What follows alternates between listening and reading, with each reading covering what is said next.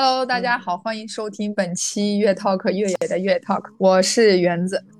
那个对面的这位姑娘 出个声儿吧，不是姑娘了，对面这位阿姨。Hello，大家好，我是珊瑚，我是园子的忠实的粉丝珊瑚。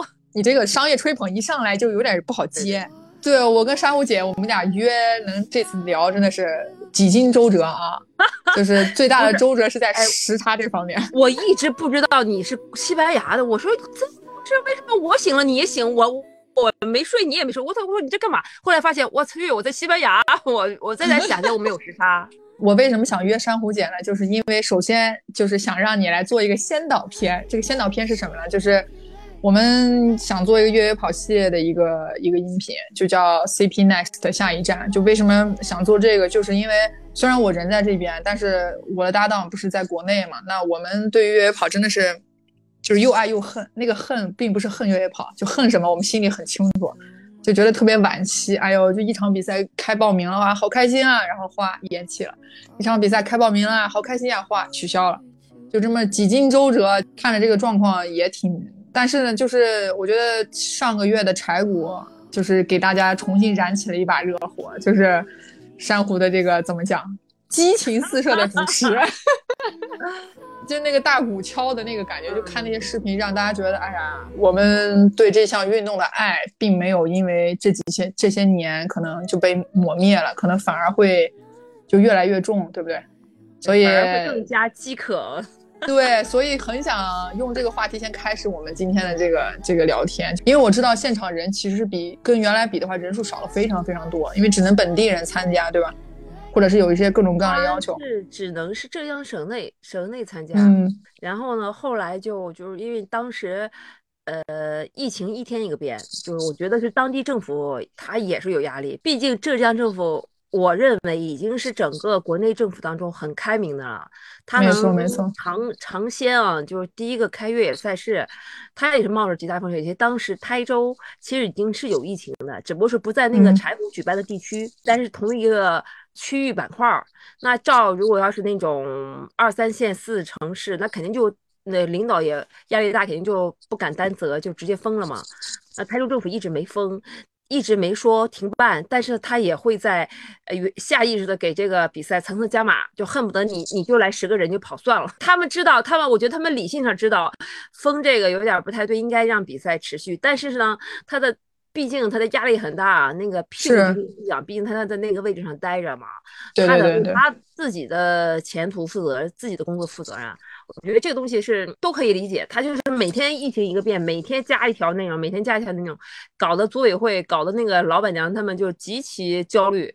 反正每天政策的变，刚开始比赛前四五天说那个要待满三天就好，或比赛三四天又说浙江省内比赛两天又说你今天二十四小二十四点之前你不进那个临海就别别来了，反正各种加码，层层加码，最后其实今年也。所有组别加起来，四个组别加起来才一千二百多人。对，一共是四个组别，两个组别开枪，两个就是八一百一十五和八十五公里是五点开枪，五十五公里啊和二十八公里是六点半嘛。它是分了两批四组，每批平均起来也就五百多人，但是是人，我现场明显感觉人少，因为之前我们在台上对对对啊对。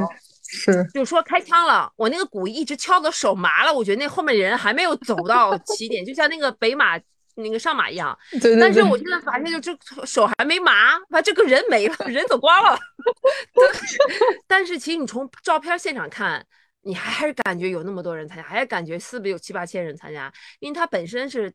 天时地利人和的这场赛事，柴谷的起终点在那个临海古城，古城所有的古城，你可以想象出来，就那么大点的地方，人你二百人，呃，三百人其实问题不大，只不过是他的队伍长和短。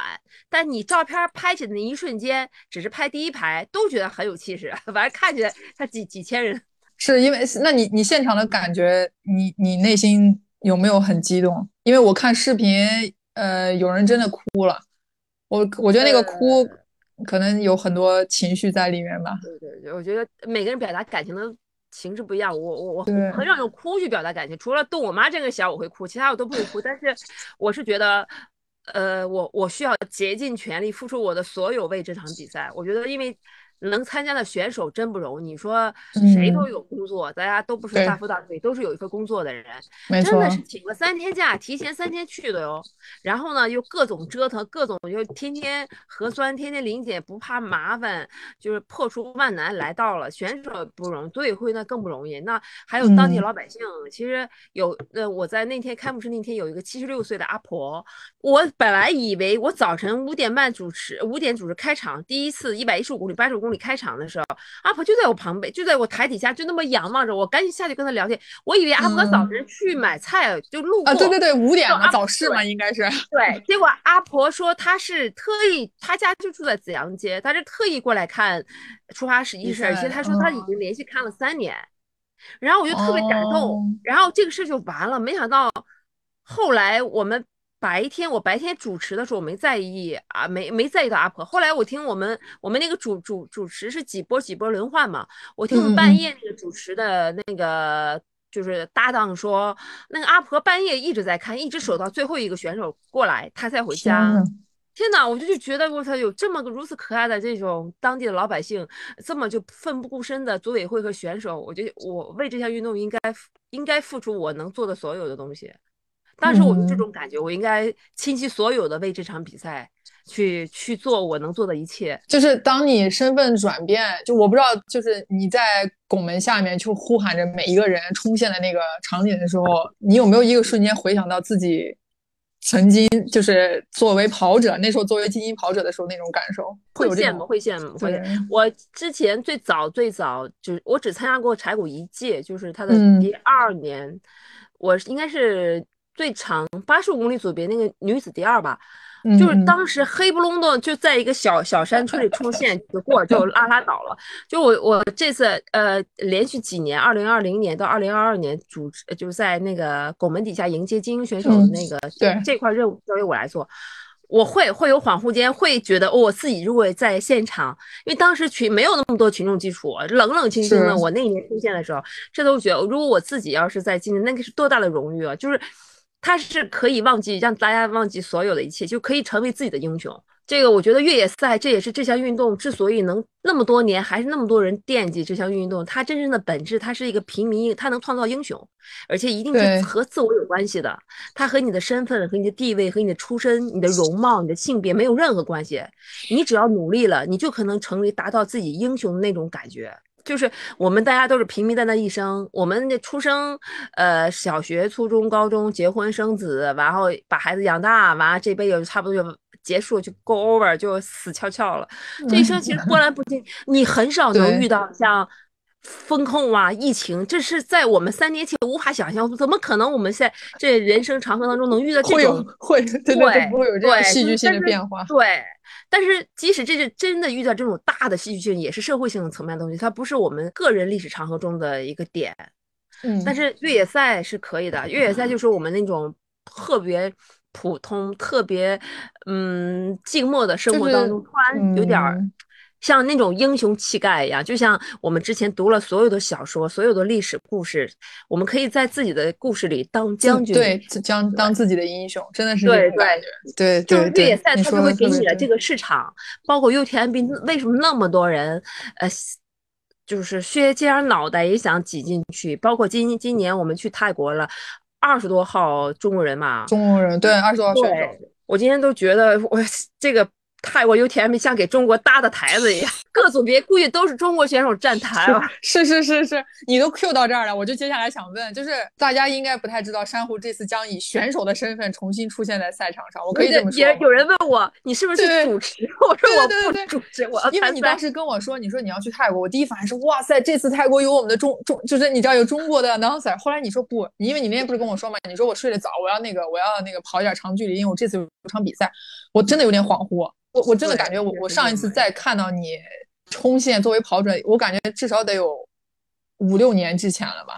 是，其实这个为什么我今年死命还要也要去泰国游学？我做了各种思想斗争，坦白的说，我都已经今年四十四岁了，我觉得我完全已经不适合这种竞技型。你叫我去完成一场比赛没关系，但是我要是一旦站在这个起跑线，我是要去竞技的。我觉得我完全，你竞技的那个心会超过你的对对你的对，但是你你要你的年龄，你不可否认，体育体育竞技这一块，你的年龄是一个绝大的优势。跟我比 P K 的都是比我小二十岁或十五六岁的姑娘，我 我估计自己难。但是其实我在就是姚妙，这个是姚妙积累我的。姚妙在一八年一八年就是他夺得 C C C 冠军了，对对对，他当时他一下姚妙站在 C C C 最高领奖台，我当时想哦。原来我们中国姑娘也可以这么做，所以我一下就激发了我的另外一个梦想。我也希望自己有朝一日能站在 UTMB 那个组别的领奖台上。这一八年下的一个决定，我想是一九年、二零二零年，我当时计划是要不是二零二零或者二零二一年，结果这一九年念完之后，这这不就断档了好几次 吗？岁数就大大四十四、十一、四二、四三、四四，直接，三级跳是吗？对，其实我我我我在今呃去泰国之前，我在十一月。份去了过跑过一次那个四姑娘山一百，因为高海拔一直是我的强项。高海拔我一般如果我稍微练一下，我就可以站台，而且这站台是绝绝对性的冠军的站台。高海拔这块儿我还好一点，因为高海拔它更多拼的是你的高海拔经验和你长距离还好，它不像是纯平路拼的是竞技性的嘛。嗯，没错。我我在高海拔的时候，那是我两年。呃，第一次参加比赛，很久没参加比赛，我以为我会重拾对比赛那种感觉，但是我去踏上松江山那时候就没有那种兴奋劲儿，我就没有很难再去持。我觉得应该是你的你的年龄、你的心理层面发生了一个微妙的变化。虽然你这么多年，我这这些年一直在训练，一直保持训练状态，一直觉得会要会要去去 UTM UTM。但是我就觉得，哎呦，这个好像我我在比赛当中，我是觉得有有有些变化出现了。我对比赛兴奋不起来，我对我特别钟爱的高海拔领域，对我自己很喜欢的这个，而且特别擅长的，完全可以站台领域，我完全兴奋，没有那个兴奋劲儿，我就没有那个欲望，想要得冠军那个欲望没有。这个欲望是因为年纪吗？还是你就是你你有想过这个欲望为什么会？我觉得应该是你心态发生了变化，因为你隔了两年，而且人到了一定层次之后，他有的时候他他他心里会有一个变化，你不得不服。之前我今年我是今年，我觉得我一定要服年龄，我之前是不服的，我今天是要服年龄。我看我跟我 PK 都是九零后的，我看我这七零后的跟九零后 PK，我是要服他。你服了他之后。你就会觉得你要顺应这个这个，就是天地万物给给你身体上的变化等等一切状态。然后我我在四姑娘山的做出的决定是我我我要我要类似像退役那种，我再也不去碰这个长距离了。我觉得就太伤身体太耗。然后我就特别任性的在四姑娘山那个退赛之后呢，我从来没在四姑娘山坐过马，那阵我就还花了三百块钱租马。我说我一定要体验一下普通游客是什么感觉。我决定退赛之后，我就决定我要退役，我再也不跑长距离了，我再也不跑越野赛了。我就又要，我就我就特别任性，我想我一定要尝试一下普通游客到底什么感觉，就立马花了三百五十块钱租了个马 下下去骑下去。虽然当时想的一切都 OK，但是回来之后我觉得，哎呀，要善始善终。我竟然选择了这个 U U T M 开始，当时其实 U T M 都已经报报好名了，泰国那个是啊是啊下来，但我觉得还是要把它完成了，给自己一个交代。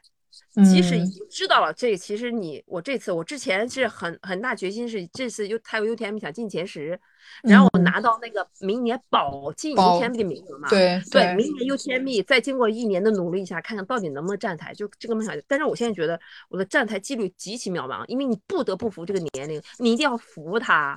但是我现在又觉得，我这个事情既然已经开始了，一直在这个种子一八年种下来的，但我现在经过一九二零就是四年的时间，将近五五年的时间，我要把它去完成了，就善始善终，给自己一个交代。我在想，我要不去 UTMB 呢，我我日后一定会。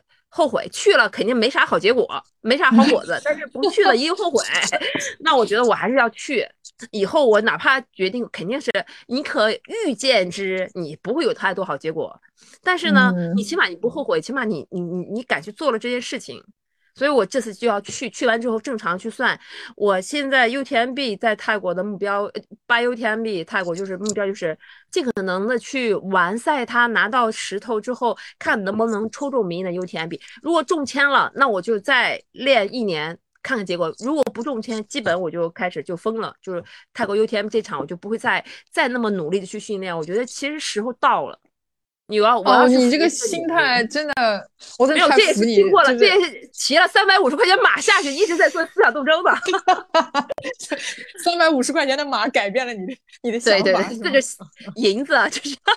那我我我其实想知道，你这七公里的时候，内心有没有一些不舍，或者是有一些后悔，或者是什么样那种比较去做马。这么舒服，我去坐马这么舒服啊，还可以站的坐的高放的远，哇，这么舒服，就是太冷了，因为坐马一点不动。那四光山已经已经下那个太阳下山了，在高海拔太阳一下山就特冷。我这又没有带羽绒服，我在马上一点不动，噔噔噔噔噔噔噔噔噔噔，就一直在冷。我说我师傅放我下去吧，我自己走怎么太冷？师傅 不能，你没到地方，不能下。我就一直坐到日龙镇上给我下。我说到了到了，我我我快太我快冻死了。那你这次为白 UTMB 是又重新恢复到之前的那种训练状态了吗？就你的训练计划肯定根据你没有断，一直没有断。但是我现在我觉得我的心态真的是更好了，就是现在就是那个只能只做自己能做到的事儿，至于结果呢，交给交给老天爷看看天意吧。本身我的想法和目标就相相差太远，就有点不太实际。那么我觉得，我觉得一八年时候，如果要是当时一切顺利的话，我一九年或二零二零年，我是很有可能的。那两年状态特别好，而且那两刚好是我身体状态很好。但是再过了三四年之后，女性过了四五年的这个身体状态完全是。不一样，所以刚才我听到你说你三十三四岁的时候还觉得呀，这我这都晚了两年在念书，我当时想，我操，小样，你才多年轻啊！小样，你你现在 要这么想，你十年以后你再想，现在已经很年轻。你现在无论三十五、三十六，你四十五岁再想已经很年轻了。你想我，我也就是像你这么大，刚刚才开始跑越野跑的耶，三十一二、三十。二九九年吧，一九九九年不不对，九九年我是开始跑步的，但是我是二零零一年是三十一岁才开始跑越野跑跑。越野的，也就你这个年龄段，我刚刚开始跑越野跑，你现在都已经越野跑开始做节目了，这完全起点不一样，所以你这一点我这都是踩着，我这是踩着你这个前浪的沙滩一步往前走的呀。你这是年轻正年轻呢，你就是，其实我现在心态是。别说我现在四十五，就五十岁的时候，如果我有一个机会能去国外脱产学一两年，我百分之二百去，我毫不犹豫拎上行李我我就去，真的是难得。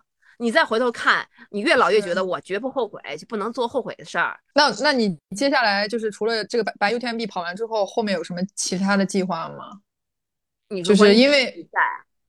就是关于你整，我觉得就整个针对越野跑这件事情吧，因为其实你的身你的身份，我觉得熟悉你的人都知道，你从跑者变成去做一做一场比赛，就做一个少儿的越野跑，从少儿越野跑又转回到说去在一个赛事里面去做一个，就是像你说的主持人的这种身份，然后你又从主持人的身份又转回到现在又重新成为跑者，你接下来还有什么其他的计划？我觉得是没有转，是我这些身份一直是在并行。就什么时间段能能用得上你就上，就用这个身份就就就就现起七十二变就变过去了，没有转型。其实我我是一直是一直是在做越野跑和再扩大点是在户外领域的工作吧。比如说我最早最早就是很很少有人知道，我最早的工作是从一五年开始给做萨勒蒙工号，我做他们工号做到。二零二零年，对那些年，你们看到萨罗姆每一篇文章都出自我我的手。天呐，这个我觉得应该你要不说不会有。不会有多少人知道，真的真的，因为这个是给甲方服务，我是他的服务商、承包商，所以这个我需要隐隐隐藏我的这个属性来全力以赴。一五年到二零二七年的时间，我就一直在做萨勒姆公号，我们我们这个团队一直在在做嘛，给给他们做微博和公公众号那个所有的文章。这一段我觉得你跟萨勒蒙之间的关系是相互成就，真的是这样的。没有你，也没有萨洛蒙的这个功号，没有没有萨洛蒙，可能我们也很难马上说这么快的让大家都知道珊瑚是谁。我觉得这是一个相，我的理解啊，这是个相互相互成就吧。现在看是相互，但是最早还是萨洛蒙比我大很多，还最早好久就是一二年的时候，萨洛蒙那那个。发布会会还是在个小酒吧里，还是在一个上马的上海马拉松的前夜，在一个小酒吧里，我们认识了咖啡勺子。当时的咖啡勺完，我们就进了萨洛蒙这个大家庭里边。完就开始一直到现在，后来就是东丽和阎罗飞等等，就到现在。对对对对对。就是很难得，就是人生很难得这么一大段非常丰富的经历，也赶上中国经济那一段也特别好，所以齐头并进，各方面都很好，就赶上好的机遇。是我总结，还是我比较幸运，我赶上那个好的机遇了，去越野跑就百废待兴，大家就是你只要能玩都能出得来。赶上那个机遇了，不像现在，其实，呃，虽然呃运动员也多了，完专业也多，品牌给他们签约费也多，但是他们现在有的时候，你你就是空有一身武艺就无处发挥。哎呀，你真的你太谦虚了。对，幸运我觉得是占一部分，但如果你自己不够努力，对这件事情不够认真，我觉得就算特别的幸运，你也很难说，我觉得能做出一些什么东西吧。其实刚咱俩在在开始之前不是寒暄了很长时间，对吧？就我我刚刚不是说，就是你在新疆越野跑。就我们新疆越野跑有个群，里面非常火，你真的有一票的粉丝，就大家对你的那种爱和喜欢，不是说因为你的曾经拿过多少多少第一，曾经拿过什么什么样的名次，因为其实我知道你还速攀，我感觉你速攀会不会比越野跑还要还要再厉害一点？对 对，还是齐头并进。我速攀这个领域，因为没人去尝试，速攀它是那种，它必须要求你有了一定的高海拔攀登经验这种。才会搞这件事情，特别是穆日塔格，像五千米，其实基本上没有没有海拔，没有特别高反都可以上。六千米了，你忍一忍，稍微有几座五千米山的经验，你也可以上。但七千米是完全不同的概念，就像你有没有跑步经验，有可能一下子完成个半马，顶多你躺躺半个月，但是呢，你很难有一下子按照好的成绩去跑完全马一样，就是一个道理。所以速攀这块领域，我是。天，我还是幸运，我赶上我又有高海拔的经验，又有越野跑经验，而且我又敢去干这事儿，所以我就是第一次在一七年去登了莫日塔格峰的时候，我当年不是那个，呃，就整个国内第一个速攀七千米山峰的人嘛，是男性女性都第一个。其实不是，我要我的能力要比当当地的那个哈萨克克哈萨克族应该是吧。柯尔克孜族那些向导们，那些向导们差多了，也比那些藏族的向导们差不多。但是他们就没有想到要用最快的方式去登，因为他们没没搞过越野跑。我只是因为我又搞了越野跑，又搞呃高海拔攀登而已。但确实，现在苏攀这块领域，女性这块儿，呃五六千米不敢说，呃只要高海拔，我应该是。嗯，没人跟我能比得上。现在可以这么说，过两年就不知道了。必须的，现现在此时此刻必须得有这个自信，你知道吗？该是你的，因为高海拔真的是看年龄，年龄越好，年 龄越长，你高海拔经验越足。这个时候，这个项运动是足以是年龄占占优势的。你年龄不到，你高海拔经验不到，你 hold 不住这项运动。这项运动太危危险性太强，越野跑不是也要拼你的青春。哎，对，但是刚像你说速攀这个东西，就像你说危险性其实很强。你为什么会选择在现在这个这个年纪去搞这么危险的事情？就首先你肯定对自己的身体是足够自信，你觉得你自己肯定能就是控，就是能保护好自己吧，这是前提啊。呃，对，其实我我我很感谢我第一次，我前两天有一个跟那个昆山杜克大学的大学生的分享会，我还跟他们大学生聊天，我说我非常感谢那个第一次带我登高海拔山峰的队长，那是零三年。玉珠峰的队长，我当时是就是相当于我们一样，就像我当我们谈恋爱一样，我们第一个男朋友遇到什么样的人，就是他，我们对爱情的想象也许就是什么样，因为他给我们的感觉，我们当时就会以为哦，也许这就是爱情啊。但是当时这个队长带我了之后，他的一言一行完全就影响了我日后登山的风格。他就是个非常谨慎的人，就是呃，能行能不行的他就一律不不行，所以以至于我日后的。登山风格完全这样，再加上我在登山之前有常年的高海拔户外经验、越野跑经验，所以我就一直在户外兴奋的就是 K K 哭 K K，就是靠自己，靠谁都不是靠自己。我跟任何人登山，即使再他妈牛、再牛逼的人，我始终保持我要靠我自己。一旦发生了问题，我要靠我自己。在我靠我自己情况下，我有可能救助别人，但是我绝对不把自己的生命架在别人身上。我就一直秉承这，像我自己一个人，前两年在大理训练的时候，就进状态很好，在大理训练的时候，我进山自己都，我每次进山训练就是都会一个人，我不太习惯几个人约跑，有一个人，我一个人进苍山的时候，我都会带各种各样，我预备我自己在两三天之内迷路在苍山出不来的这些装备，比如说信号弹，我我都带着。不吃的喝的什么那个绳索啊刀都带着，因为我预备自己一旦出不来的情况下，你千万不能呼叫救援，太他妈丢人了！我讲这这珊瑚在 操场上训练呼叫救援，我丢不起的人呢，我得靠我自己能走走出去啊！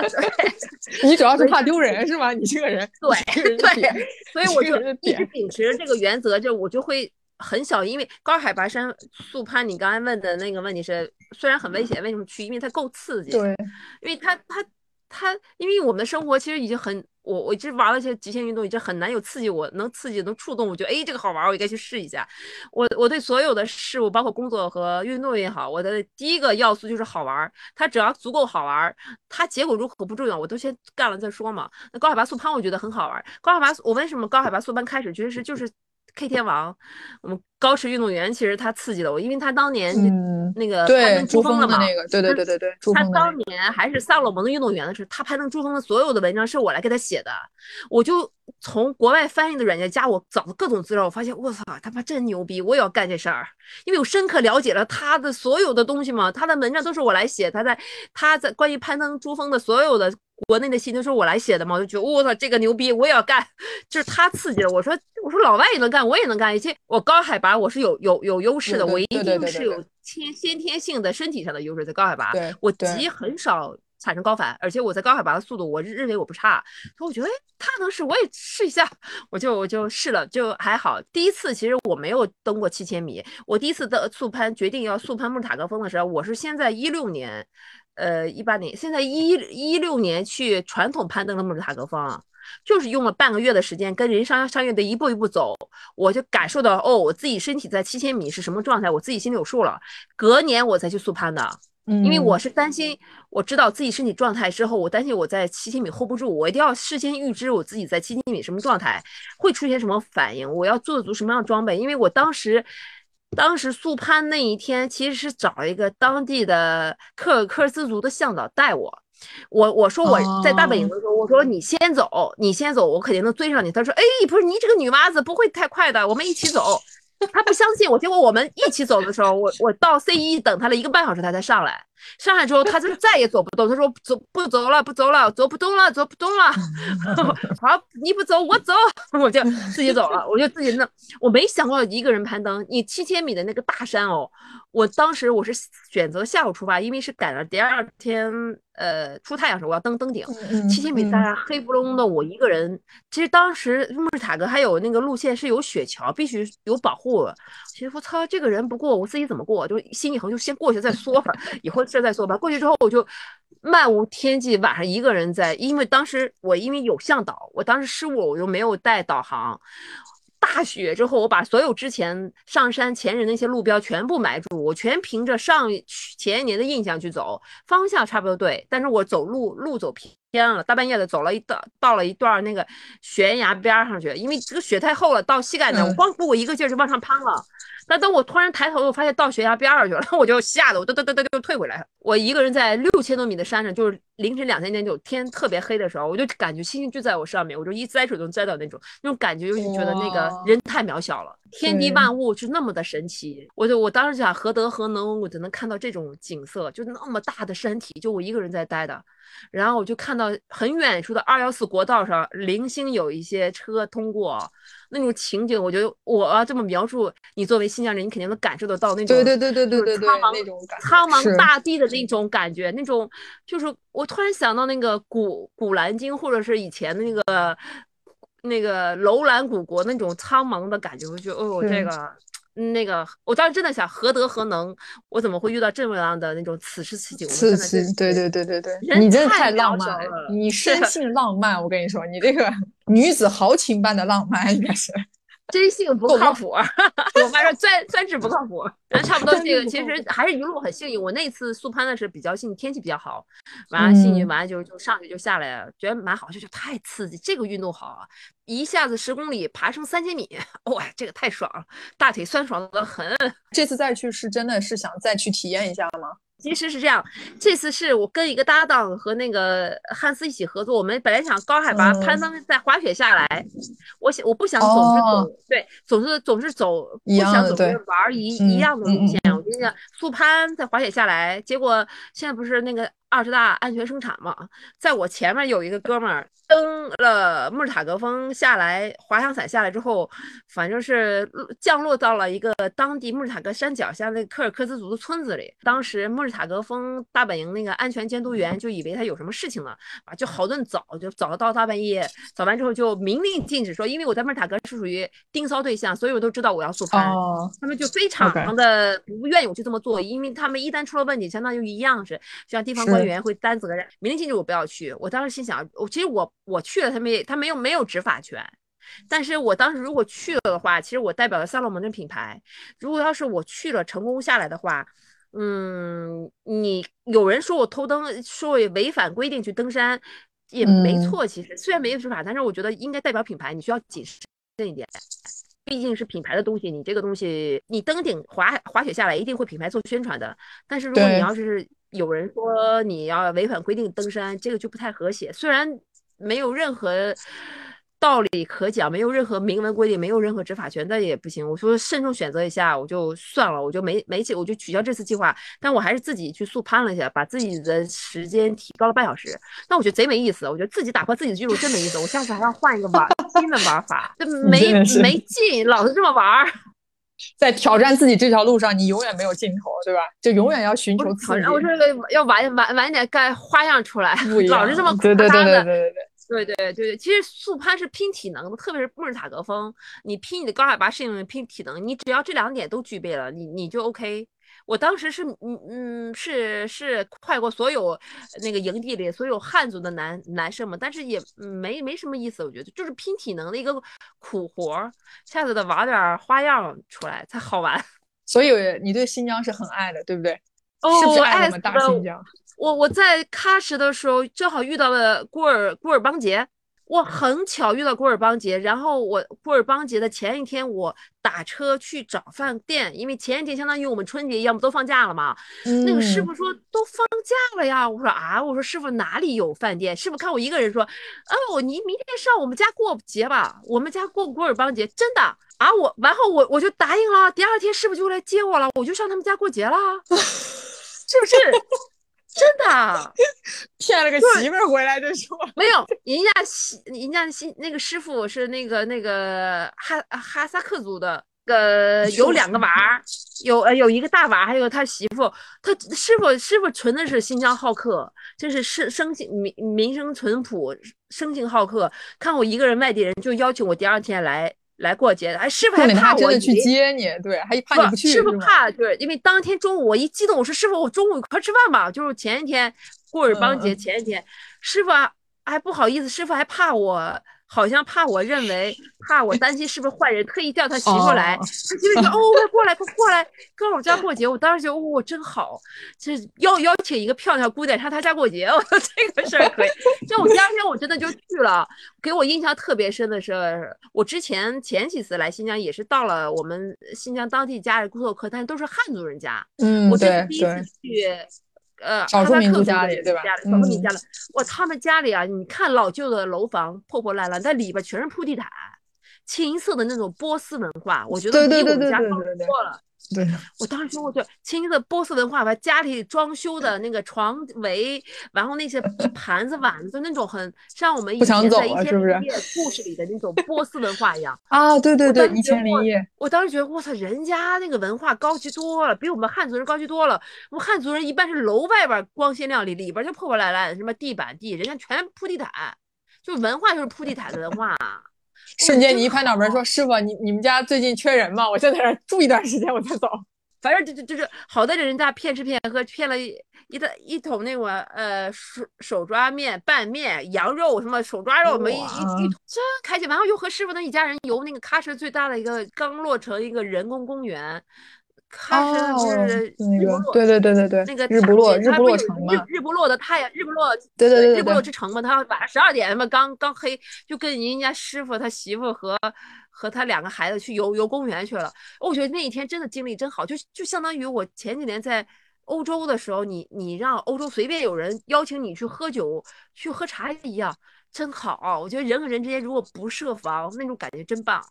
对，就那种不设防那种感觉，让你觉得太就是太珍惜了，就你都想不出来，就他为什么不防着你，然后那一个当下你也不会防着他，就请你你就去吃了，对，你也不担心这个食物里有什么，反正就吃，吃完就特别开心，然后就这样去聊天，这种感觉是。对，就是这个感觉。我当时就想，我操，这新疆，我对新疆无比的热爱啊，对不对？真好，新疆人民特别好。我第一第一次参加古尔邦节，那我发现那些当地小伙子没有很少，就是上了年纪的男士才会穿民族服装。对，当地的小伙子都金色的西装，是，我觉得真帅气的很哦。完了，那这个是眼眼睛也饱了，肚子也饱了。那些还有那些。古古斯曼们那些漂亮的姑娘们，就穿那种民族服装，真漂亮。嗯，就接下来想问问你说，对于胡说八道，你接下来有什么计划，有什么规划？其实我最开始你在云南的时候做直播的时候，我真的跟着看，我觉得老有意思，就老真实了，你知道吗？就前面开始等直播，你会问那个好了吗？到点儿了吗？然后心想说。姐呀，这地方是可以掐了不播的，都等着看的。然后你说，哎，到点了吗？到点了，八点了，可以了，开始了。而且那个时候你还是很注意妆发的，对吧？就是很精致的，不像现在这样戴个大眼镜坐在我对面。不是，只要是做做节目，我还我我还会说话。现现在可以了，现在为只录音频嘛，可以了。胡胡说八道会继续做，就是有一搭无一搭，慢慢做。这样。最近我不知道为什么没做，好像是哦，对我们团队也产生了分歧。其实团队今年是希望要做短短视视频，觉得那个一一播一直播一个小时啊，一个半小时真没意思，没人看。但是我对短视频我试过一两一两期短视频，真的提不起兴趣。我觉得大家都在做，也不差我一个，我也不是做最好的，不差我这一个。我就我我我对这个做的没有任何兴趣可言，我还是。很喜欢那种，要么我就脱稿来讲，要么就和人嘉宾面对面去聊天。对对，这这是你的强项。是的，是的，真的是。嗯，短视频这块我真是没有兴趣做，我就拖拖拖，然后寻思好吧，好呀，好，还是还恢复要做一下，拖拖拖。所以胡说八道算是怎么？这个团队也不是长期的，对吧？就是大家可能有我们都是各有。对对，各有各的事儿，但这个这个这个事情，我们的胡说八道这个事情，我们是要立志要做做满一百期，就这个小目标是要实现的，就慎始慎终。我们这个节目的阶段性终点是要做满一百期，先是做满三十几期，还有七十几，慢慢来嘛，反正人生还很长嘛，慢慢实现嘛。就不要给自己那么那么大的那个那个压力，对吧？主要是我今天我主要是没钱，有我们是有钱就开张，没钱就歇业，这是我们的原则。你已经很可以了，所以你开张的时候都是有钱，这个我们你要大家都我们都能秀得出来的。但是我觉得你对于这项运动真的有一个特殊的特殊的感情，如果真的让你完全放弃。也不是放弃，就专职就做一件事情，当好一个精英运动员。我相信你内心还是会有一些其他想要寻求刺激的刺激的事情，一些想法。荷尔蒙过剩 需要消耗一下。所以回到我们这个主题，你的下一站计划就是先是办 UTMB 了。对，如果泰国白 UTMB 能让我取得明年 UTMB 的资格。呃，有有个名额，那我就会为之好好的努力，到明年八月份，成败在此一举了。如果明年就如果我今年取得了完赛，就泰国 UTMB，我是一定要保证自己完赛的。完拿到了石头去报名 UTMB，如果是报了名之后没有筛选上，那我就基本我也就放弃这条跑再跑长距离路了。以后也会参加比赛，也顶多在五十公里之内，控制在只是五十公里之内感受一下可以了，不会再去想着竞技这个，在越野跑竞技这个层面，我就彻底断了念想。我就不不想了。泰国办 UTM 是给自己一个交代，行不行？在此一举吧，看今天了，看两两周以后了，看两周以后。但你这个心态，我觉得心态是一个很难调整的事情，就只能自己跟自己自己去想明白。这个运动员这一块，我觉得最大的还是心理障碍。你说长期跟自己对话，行不行？行不行之间啊，长期对对，而且思想决定身体，你思想怎样的，你什么样的高度，你最终你身体的走向就是什么样的。反正这是一个很磨练的过程。任何世界上任何一个伟大的运动员，其实他差别就是在思想上。大家都有天赋的情况下，差的就是思想，就是很这是个很微妙的过程，就慢慢都是都是都是慢慢磨吧，对吧？慢慢修行吧。我想问你一个，我觉得可能看似很大的话题，但我觉得你是。很适合，也我觉得也只有你吧，比较适合回答的一个一个你的观点，就是到底你中国越野跑你会怎么定义？我觉得中国越野跑，嗯，根基太薄，太薄弱了。我我一直认为越野跑其实是户外运动里的进阶项目，它需要一定基础的啊，不是说你会跑就行，它是需要你对户外、对大自然、对山地文化这项运动有认知的。你只会跑，从马拉松转过来会跑没问题，你可以能保证你参赛，你能保证你完赛甚至站台。但是你真正的想深入了解这项运动，感知它的真真正的生命力和真正的价值所在，你需要真的是你要对户外有所了解，你要对山地运动有了解，你要对整个这个大自然环境的感受有了解，这个是是一定是进阶的，它一定是通过你去慢慢的徒步啊。登山啊，呃，暴走啊，等等之类，你才慢慢感受到运动的。我们现在中越野跑是断，就是基础断层的高手，他勇了很多，而且那些高手都是从呃马拉松转过来的。对对对，转过来的一些对。但是但是他，我觉得这还还这些年轻的孩子们，年年轻人们现在竞技层面完全没有问题。他们到到了三十岁以后，会会遇到各种各样心理问题，各种各样。在这上面的自我认知、自我的存在的认可、自我的定位的认可，这个这个东西就来源于他怎么去认知这项运动，怎么去认知这个大自然和户外运动，这需要他们反过来要去学习的这些东西了。他们这些竞技层面，我认为中国运动员竞技层面一点都不差，欧洲运动员，嗯，一点不差。但是为什么大赛的时候往往失利了？一到大赛就失利，我觉得这很大程度和。他们对这项运动了解，对山地文化运动的了解有很大关系。没错，我认为欧洲人，欧洲人起码跟我们中国人差了三代户外文化，差三代。人家奶奶辈儿的人都在已经在玩文化了，我们孙子辈儿才刚刚开始越野跑，你没法比这事儿。而且 欧洲，而而且对呀，而且欧洲越野跑是从滑雪转过来的，人家真的是一步一步推过来的，一步一步，对他真的是有一个进阶的那个。那个过程是他们，对他们每一步都是上一代人带领带领，还是很小的我们走过去的。那我们现在是一下子就到了世界的越野跑的顶级殿堂站台了，竞技层面一点不差，差在我们对思想建设上。思想建设需要每个运动员自己来搞这个事情。最后，我觉得最后能运我们中国能否能有类似于 K 天王那种人物出现，能涌现就是史诗级的，就现象级的越野跑里的领军人物，世界级的。这就看我们这些年轻人的思想建设了，就是可能也是崇礼之后吧，就是崇，因为崇礼算是今年开年来比较大的一场赛事，然后对，呃，因为工因为工作的原因，你知道我我们就需要去不同的平台去看一下，比如说对吧，就是我们所最在意的这个用户群体到底是什么样的一个发生。那当时我在小红书这个平台上搜，我就发现一个非常明显，就是大家把越野跑现在标志等同于一种。怎么讲？就是一种运动潮流，大家会觉得越越野跑很潮，就是很时尚，时尚，对，很美美的，对对对对对，就是你知道给我的那种感觉是，呃，因为我身处欧洲，我可能我今年这一年去了三四个比赛现场，我去真正在现场看的时候，我发现它的这种时尚是发自于骨子里的时尚，它不是。可能在外，就是在装备上，或者让在你在你的妆容上，让你感觉我很特别，你知道，很很很 fashion，很 fancy。但是他们整个就是体现出来那种精气神儿，给你这种感觉就是哇，这这这是一项可能不是说完完全全年轻的。因为我在 UTMB 看到一个非常奇怪的现象，就是我在现场终点拱门那里看那个计时器的时候，就是那个电视机的时候，他会就播报接下来来的这个人是哪里国家年龄。我我我，反正我在的那个当下，基本上我看到的平均年龄都是三十到四十，或者四十到四十五。这个跟我后来在国内就我们做市场再去看的时候，发现这个年龄差距其实是很不一样的。就可能我们年轻的这个群体一定是大于欧洲现在跑越野跑的这些年轻人的群体的。我们是断层的。我们中年人其实是没有，因为正常情况下是因为我们的父辈应该搞山地运运动，无论是搞山地自行车也好，还是搞爬山也好，带着小时候我们，我们才耳濡目染情况下，我们才走进了其他的运动也好，越野跑也好，滑雪也好。那现在是我们直接这一辈直接上到越野跑顶端，结果我们现在竟然和国际的顶尖的选手去 PK 了，去叫板了，这个中间是断层的，就是大家觉得越野跑是一种时尚，但是它真正是一个。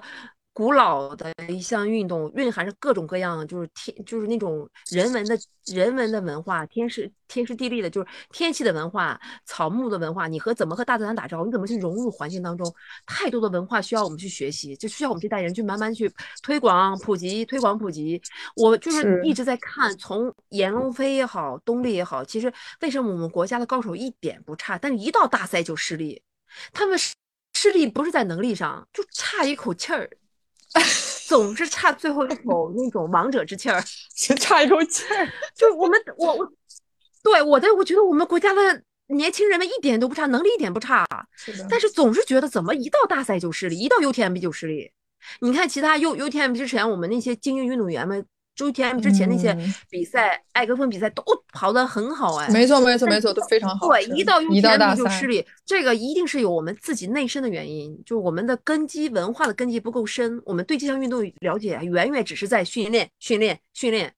我们其实要要做的事情很多，就我一直在鼓励更各种我能接触到的精英运动员，我说你们一定不能只专注越野跑，你冬天可以滑雪。我那么带了很多人来速攀，我速攀是你高海拔滑雪以及越野跑完美的结合，而且山地运动最大的体现，你可以完全是速攀来的，你多搞比赛，多搞多搞去其他的山地运动，同时你要多做。一个赛事的组委会，哎，不，志愿者，对，你要从志愿者的角度去观察选手，观察观察这场比赛，就是你要混合，就是不能完全把自己就树立在一个一个观念上去看一件事情。对，我们的我们的精英运动员嘛，就就只参加比赛了，他不干别的，他们应该在更多的事情去去推广这项运动，他们要从另外一个角度感受这项运动，他一定会体验到。和他们现在运动员的角度体验了很多不一样的东西，那么真的是我越来越觉得思想决定是身体。你思想慢随着你慢慢的深入和进步，对这项运动认知不同，你带给你身体的影响也完全不同。你对现在的运动训练，你会重新提炼它。哎呦，真的，我我现在对你的认识啊，就你已经不是曾经曾经你自己怎么调侃自己，原姐原来是靠腿吃饭，现在姐是靠嘴吃饭。我觉得你是靠脑子。对，你是靠脑子吃饭的人。你想的真的就是你身体力行，所有的各方面，全身心都已经对这个运动有了各种各样的认识和理解啊。所以我也觉得这也是为什么很多人给你一个称号，叫你中国越野跑推广大使，大使，大 使，大使。这是真的，这是真的。你真的很，你真的很爱，而且你真的很用心的，就是真的在认真思考，并且就像你说，你身体力行的再去。通过身边一点点你能接触到的人、接触到的事情，去在为这项运动倾入你自己所有的所有的精力，我很很敬佩。因为这些运动给给予我了太多，坦白的说，我也占了天时地利人和。从刚开始到现在，我一定不是训练最刻苦，我经常偷懒，那我也一定不是最有天赋的人。但这东西结合在一起，我我他妈竟然到现在这地步了，我觉得我就应该把这个幸运传下去。我一直想做的事情，就成立一个体育基金，就找出那些有天赋、喜欢，但他没有能力，暂时没有能力去实现国际。画梦想的运动员呢，我们资助他去，我们教他慢慢去来，让他去实现梦想，让他通过自己的天赋去改变命运。我觉得，你看我们现在很多就一线的选手，很多人通过越野跑这运动改变了自己的命运，把整个人生的走向改变。这就是体育蕴含了极大的力量，就像我们现在世界杯伊朗球队一样，他们为什么敢冒天下之？大不为去在不唱国歌去支持伊朗的国内女性，体育的力量绝对是神奇，它是在某些程度可以让所有人获得平等、自由、民主，以及团结到所有人，给所有人力量。我觉得越野跑也能做到，就是我还能慢慢来，就是精英运动员负责，精英运动员们负责就争取荣誉，把中国地位在中国在越野跑的在世界越野跑继续拔高，对。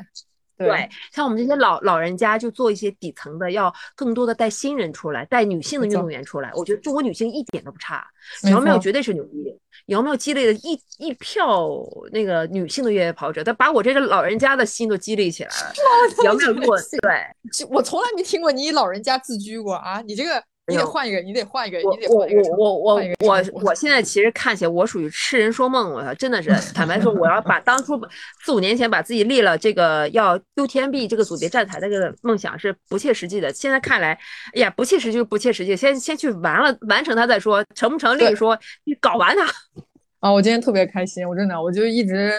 这应该是我第一次吧，能能跟你这样有一小时的时间，就咱们两个人这么这么这么聊天。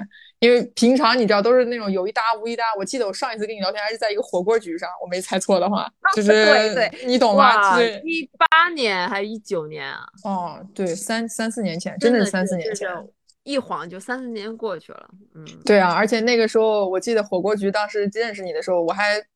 哎，没有什么能跟你说话的机会，因为其他人都已经在跟你知道，都是已经开始左碰一下，右碰一下，左碰一下，右碰一下。我就想，我就坐这儿，我就安安静静的看着你就好了。哎呦，然后当时我还不知道你这丫头发量这么多，就太多了，这发量了。后来就是听，就是新疆我们越野跑那个赵队嘛，赵毅总说珊瑚珊瑚珊瑚，我觉得他真的。对，然后就发现，哎呀，就是什么时候有能有一个这么安静的机会，在没有外人的情况之下，能跟 能跟你聊一聊呢？没想到这个机会就来了，所以，我我很期待在泰国跟你面对面再再见面，好多年之后再见面。OK，OK，没问题，很快就见面了。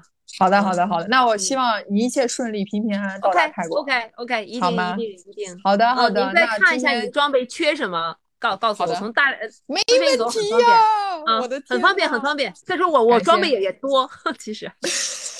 你这最后这一句，这是啊，我 懂，我懂。特别感谢珊瑚姐今天能有这一个多小时的时间接受我的这个聊天的邀请，真的非常非常开心。我觉得我们又更近，就是又更认识了一下彼此。重点是让你认识了我来自新疆，我是谁？我太喜欢你了，这家伙新疆姑娘。好的吧，我们就泰国见吧。啊，你你好好训练，保护好自己哈。明白明白，泰国见。好的好的，拜拜。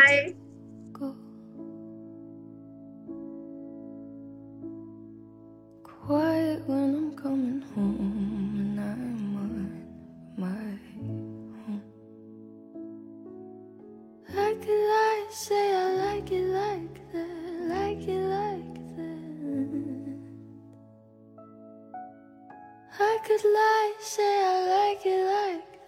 like it like that.